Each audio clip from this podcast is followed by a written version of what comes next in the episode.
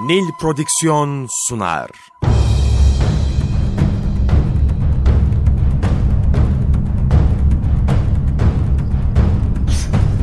Günaha bulanmış hayatlar. Kaybolmuş benlikler. Çorak gönüller. Onunla yeniden hayat buldu.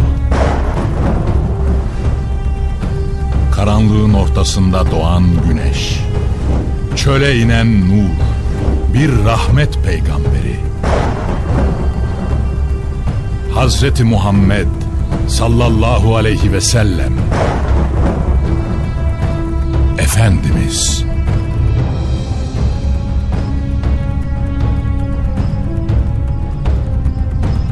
Eser Reşit Haylamaz. Yöneten Yaşar Özdemir. Kurgu Soner Can. Müzikler Brian Keane ve Ömer Faruk Tekbilek. Gönül tahtımızın eşsiz sultanı. Efendimiz.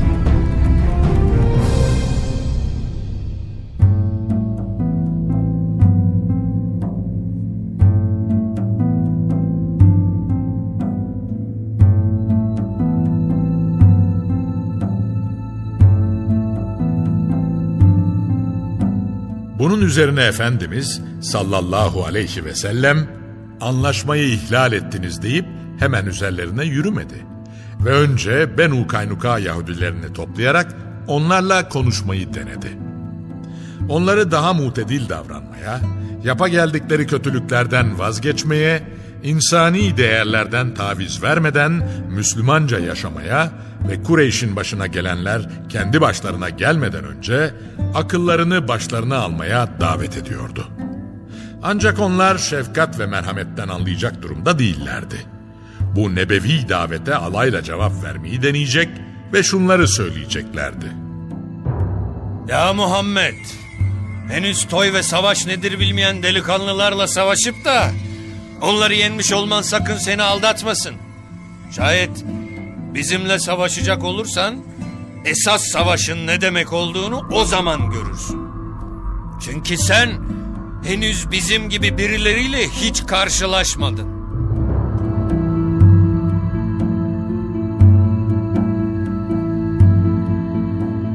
Bu bir meydan okumaydı.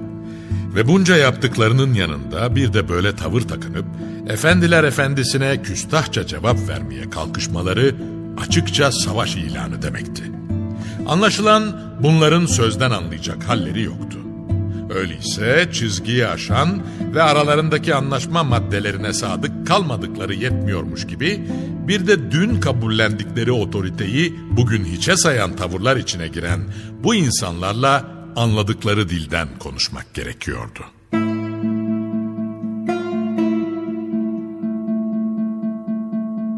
Bu arada Cibril-i Emin de gelmişti. Önce Bedir'i hatırlatarak kafirlere şu mesajı ulaştırmasını söylüyordu. Siz mağlup olacak, haşredilip toplanacak ve cehenneme sürükleneceksiniz. Orası ne fena bir yataktır. Birbiriyle karşılaşan iki toplulukta size büyük bir ibret vardı. Bunlardan biri Allah yolunda vuruşuyordu. Diğeri ise kafir idi. O kafirler Müslümanları bizzat gözleriyle kendilerinin iki misli görüyorlardı. Allah dilediği kimseleri nusretiyle destekler. Elbette bunda görecek gözleri olanlar için alınacak ibretler vardır. Arkadan gelen mesaj daha netti. Seninle sözleşme yapan bir millette sözleşmeye aykırı bir hainlik tespit edersen, savaş açmadan önce antlaşmanın artık geçersiz olduğunu ilan et ki, bunu bilme hususunda iki taraf eşit olsun. Çünkü Allah hainleri sevmez.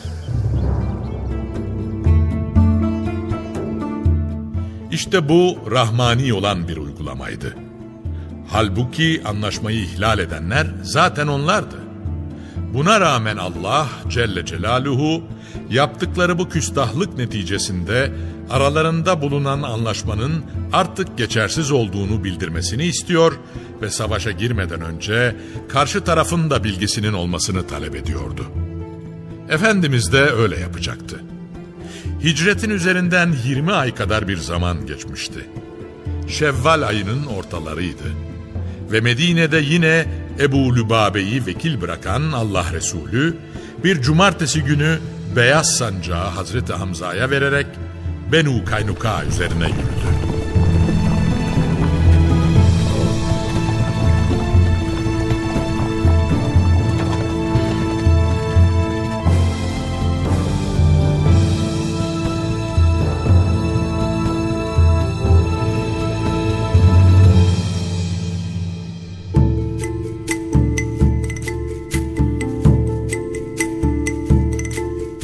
Sağlam bir kaleleri vardı ve Müslümanların kendi üzerlerine geldiğini görünce hemen bunun içine girip kapılarını da sıkıca kapatmışlardı. Kuşatma tam 15 gün sürecekti. Bu süre içinde Allah Celle Celaluhu kalplerine büyük bir korku düşürmüş ve Benu Kaynukalılar Efendimizin vereceği hükmü kabul ettiklerini bildirerek 15 günün sonunda da teslim olmuşlardı. Artık Benu Kaynuka Yahudilerinin eli silah tutan erkekleri esir alınmış ve elleri de bağlanmıştı.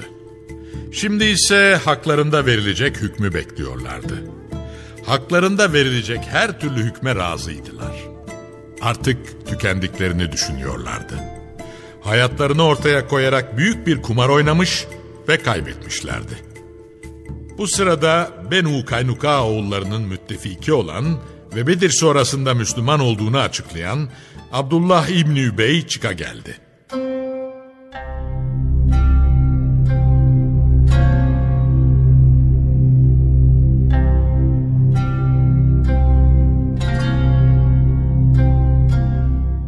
Aralarındaki ittifakı nazara vererek Efendimiz'den Benu Kaynuka Yahudilerine iyi davranmasını ve onları affetmesini istiyordu. Hatta bunun için o kadar ısrar ediyordu ki Efendimizin cevap vermeyişi karşısında küplere biniyor ve istediğini koparabilmek için olmadık yollara başvuruyordu. Nihayet elini Efendimizin zırhının cebine sokmuş ve kendine doğru çekmişti. Bunun üzerine Allah Resulü sallallahu aleyhi ve sellem ellerini çekmesini söyleyecekti. Ancak o bundan anlayacak gibi gözükmüyordu. İkinci kez seslendi. Yazıklar olsun sana. Bırak beni. Vallahi de bırakmam. Diyordu. Benim müttefiklerime iyi davranma sözü almadığım sürece bırakmam. Çünkü onlar üç yüzü zırhlı olmak üzere 700 kişiyle birlikte beni Arap ve Acemlere karşı koruyup onların işini bir günde bitirdiler. Artık ben arkası kesilmeyecek savaşların sökün etmesinden korkuyorum. Onun bu halini görüp de gerçek niyetinin ne olduğunu bilen bir başka müttefik, Ubade İbni Sabit, Efendimiz'e gelecek ve Benu Kaynuka ile bütün anlaşmalarına son verdiğini açıklayarak Ya Resulallah diyecekti. ben artık sadece Allah ve Resulü ile müminleri dost kabul ediyor ve onun dışındaki bu kafirler ve anlaşmaları dahil her türlü anlaşmayı bir kenara koyuyorum. Zaten Cibril Emin'in getirdiği haber de aynı şeyleri tavsiye edecekti. Gelen ayetlerde müminlerin dostunun ancak müminler olabileceğini anlatıyor, başkalarıyla olan münasebetlerde daha duyarlı davranılması gerektiğinin üzerinde duruluyor ve iman adına tavrını belirleyenlerin de bu hareketlerinin karşılığını mutlaka alacakları ifade ediliyordu. Bunun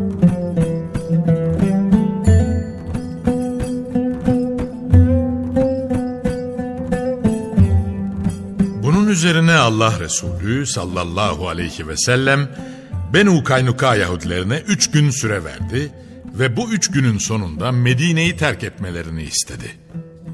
Bu kadar isyan ve karşı koyuşa rağmen ne birisinin burnu kanamış ne de esir alınmışlardı. Halbuki onlar bu çıkışlarıyla benzeri sonuçları çoktan hak etmiş ve zaten haklarında böyle bir kararın verileceğini bekliyorlardı. Dünyalar onların olmuştu.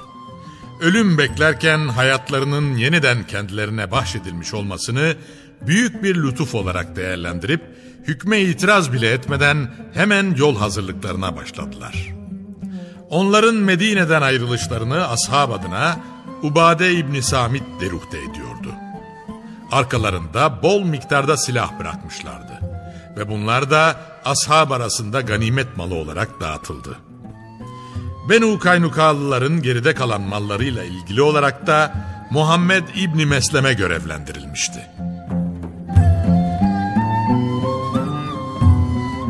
Benu Kaynuka kuşatmasından dönüş, Kurban Bayramı'na denk gelmiş ve imkanı olanların kurban kesmeleri bildirilmişti.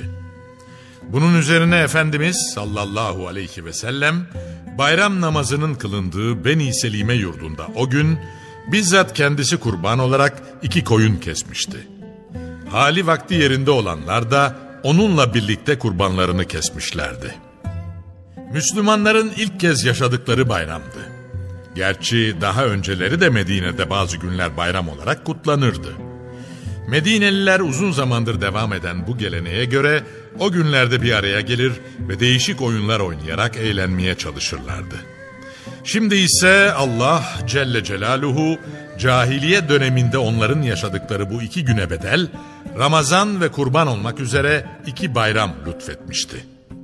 Aynı zamanda bu müminler için yılda iki kez yaşayacakları umumi sevinç günü anlamına geliyordu.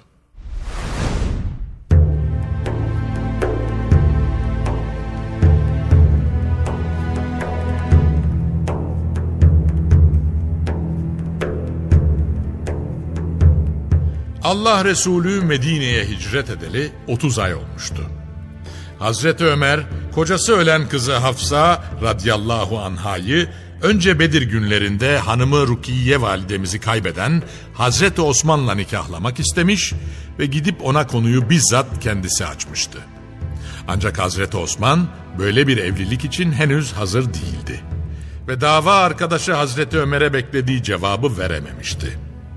Gerçi Hazreti Ömer aldığı bu cevap karşısında bir nebze üzülmüştü ama yine de meseleyi anlamaya çalışıyordu. Ondan ümidini kesince bir başka yakın arkadaşına konuyu açacaktı.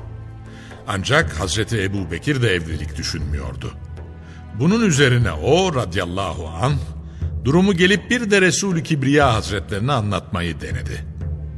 Beklediği cevap hem de fazlasıyla Efendimiz'den gelecekti. Ben sana Osman'dan daha hayırlı bir damat ve Osman'a da senden daha hayırlı bir kayınpeder söyleyeyim mi? diye sordu. Bunu kim istemezdi ki? Hazreti Ömer hemen Söyleyin ya Resulallah. dedi. Bunun üzerine Allah Resulü sallallahu aleyhi ve sellem şunları söyledi. Sen kızın Hafsa'yı bana nikahlarsın, ben de kızım Ümmü Gülsüm'ü Osman'a.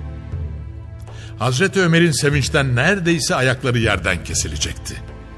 Resulullah'la akraba olmak onun için en büyük bahtiyarlıktı. Ve derken Medine'de iki evlilik birden gerçekleşiyordu. Mekke'nin ilk günlerinden beri yanında olan haya insanı Hazreti Osman'a bundan sonra iki nur sahibi manasında Zün Nureyn denilecekti. Çok geçmeden Hazreti Ali ile Hazreti Fatıma'nın evliliklerinden bir çocukları dünyaya gelecek ve adını Efendimiz sallallahu aleyhi ve sellem Hasan koyacaktı.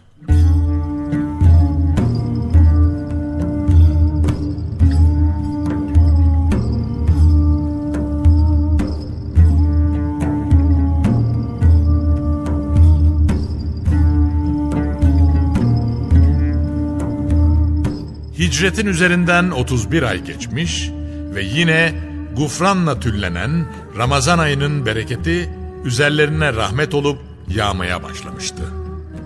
Ümmetine merhamet ve şefkat kanatlarını gererek ihtiyaçlarını gidermek isteyen efendiler efendisi sallallahu aleyhi ve sellem Bedir günü ilk mübarezede yaralandıktan sonra dönüşte şehit olan Ubeyde İbni Haris'in hanımı Zeynep binti Huzeyme'nin içinde bulunduğu şartların zorluğunu görmüş ve yoksulların elinden tutan bu dul ve yalnız kadının elinden tutmak istemişti. Bunun en kestirme yolu onun nikahı altına almaktı ve o da öyle yaptı. Hazreti Zeynep radıyallahu anha cahiliye döneminden bu yana muhtaçların annesi olarak bilinen saliha bir kadındı. Tam bu yaşlı halimle kimsesiz kaldım diye endişelerle boğuşup dururken Allah Resulüne zevci olma bahtiyarlığıyla serfiraz kılınan Hazreti Zeynep radıyallahu anha artık dünyanın en bahtiyar kadınıydı. Ancak yaşlı validemiz Hazreti Zeynep binti Huzeyme aradan sekiz ay kadar bir zaman geçince vefat edecek ve müminlerin annesi manasında Ümmül Müminin olarak ebedi aleme göç edecek, bizzat Efendimiz sallallahu aleyhi ve sellem tarafından Cennetül Baki'deki mekanına tevdi edilecekti. Artık Cemaziyel evvel ayına gelinmişti. Yaz ayları da yaklaşmış ve Kureyş Şam taraflarına göndereceği kervanı düşünmeye başlamıştı. Bir taraftan Bedir'in acısıyla kıvranırken diğer yandan da Şayet burada böyle bekleyip durursak elimizdeki bütün imkanlar tükenip bitecek ve açlıktan kırılacağız. diyorlardı. Nihayet uzun da olsa yeni bir yol bularak Şam'a gitmek üzere Safvan İbni Ümeyye başkanlığında bir kervan tertip etmişler ve Furat İbni Hayyan adında bir delil tutarak yola koyulmuşlardı. Efendimiz bu durumdan da haberdar oldu ve hemen Zeyd İbni Harise'yi görevlendirerek 100 kişilik bir kuvvetle yola çıktı. Onların gelişini duyan Safvan da Ebu Süfyan gibi hızla kaçmaya başladı. Zeyd İbni Harise hedeflenen yere geldiğinde kervanın çoktan kaçıp uzaklaştığını görecek ve Furat İbni Hayyan'ı esir alarak geri dönecekti. Bu da bir işti. Zira bundan böyle Mekke kendi başına ve istediği gibi Hicaz'da dolaşamayacağını anlamış oluyor ve kendisine çeki düzen vermek zorunda kalıyordu.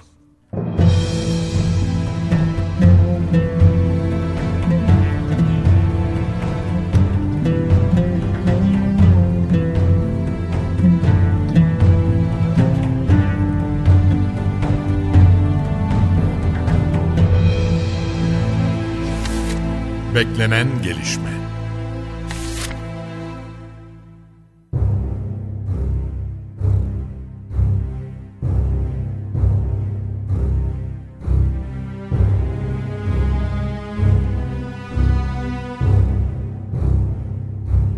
Hicretin üzerinden üç yıl geçmişti. Ve Şevval ayının bir perşembe günüydü. Efendimiz sallallahu aleyhi ve sellemin Kuba'da bulunduğu bir sırada Hazreti Abbas'ın gönderdiği mektup eline ulaşmış ve mektubu kendisine okuyan Übey İbni Kab'ı dinledikten sonra bunu gizli tutmalarını söyleyerek Saad İbni Rebi'nin yanına gitmişti. Meğer etraftaki kabilelerden de destek alan Kureyş, Bedir'de aldığı ağır yarayı sarıp Müslümanlardan intikam alabilmek için hazırlığını yaptığı orduyla Mekke'den hareket etmiş, son bir hamleyle kesin çözüm alabilmek için Medine'ye doğru ilerliyordu. Hatta bu ordu için Kureyş, Bedir öncesinde Şam'a gidip de gelen Ebu Süfyan kervanındaki mallarını himmet edip hazırlanacak ordu için vermiş ve Medine'den intikam alabilmek için bu orduya daha başka katkılarda da bulunmuştu. Konuyu haber veren Cibril'in getirdiği ayette şu bilgi verilecekti. Şüphesiz ki o kafirler Allah yolundan insanları geri çevirmek için mallarını infak ediyorlar. Gerçi onu infak edecekler ama bu yine de onların aleyhine ceryan edip yürek yakan bir hicrana dönüşecek ve mağlup olacaklar.'' Bu haber üzerine Allah Resulü sallallahu aleyhi ve sellem önce farklı yönlere ashabından bazılarını göndererek üzerlerine gelen Mekke ordusuna ait haberlerin hiç atlamadan kendisine ulaştırılmasını istemişti. Durumun nezaketine binaen Saad İbni Muaz, Üseyd İbni Hudayr ve Saad İbni Ubade gibi sahabiler Efendimizin etrafında silahlarını almış, namaz kılarken bile silahlarını yanlarından ayırmadan nöbet tutuyorlardı.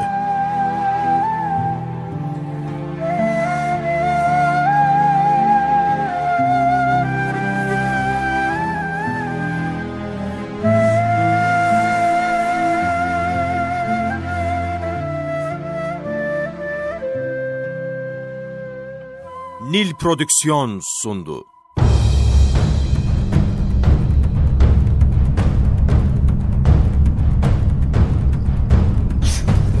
Günaha bulanmış hayatlar, kaybolmuş benlikler, çorak gönüller, onunla yeniden hayat buldu. Karanlığın ortasında doğan güneş, çöle inen nur, bir rahmet peygamberi. Hazreti Muhammed sallallahu aleyhi ve sellem Efendimiz.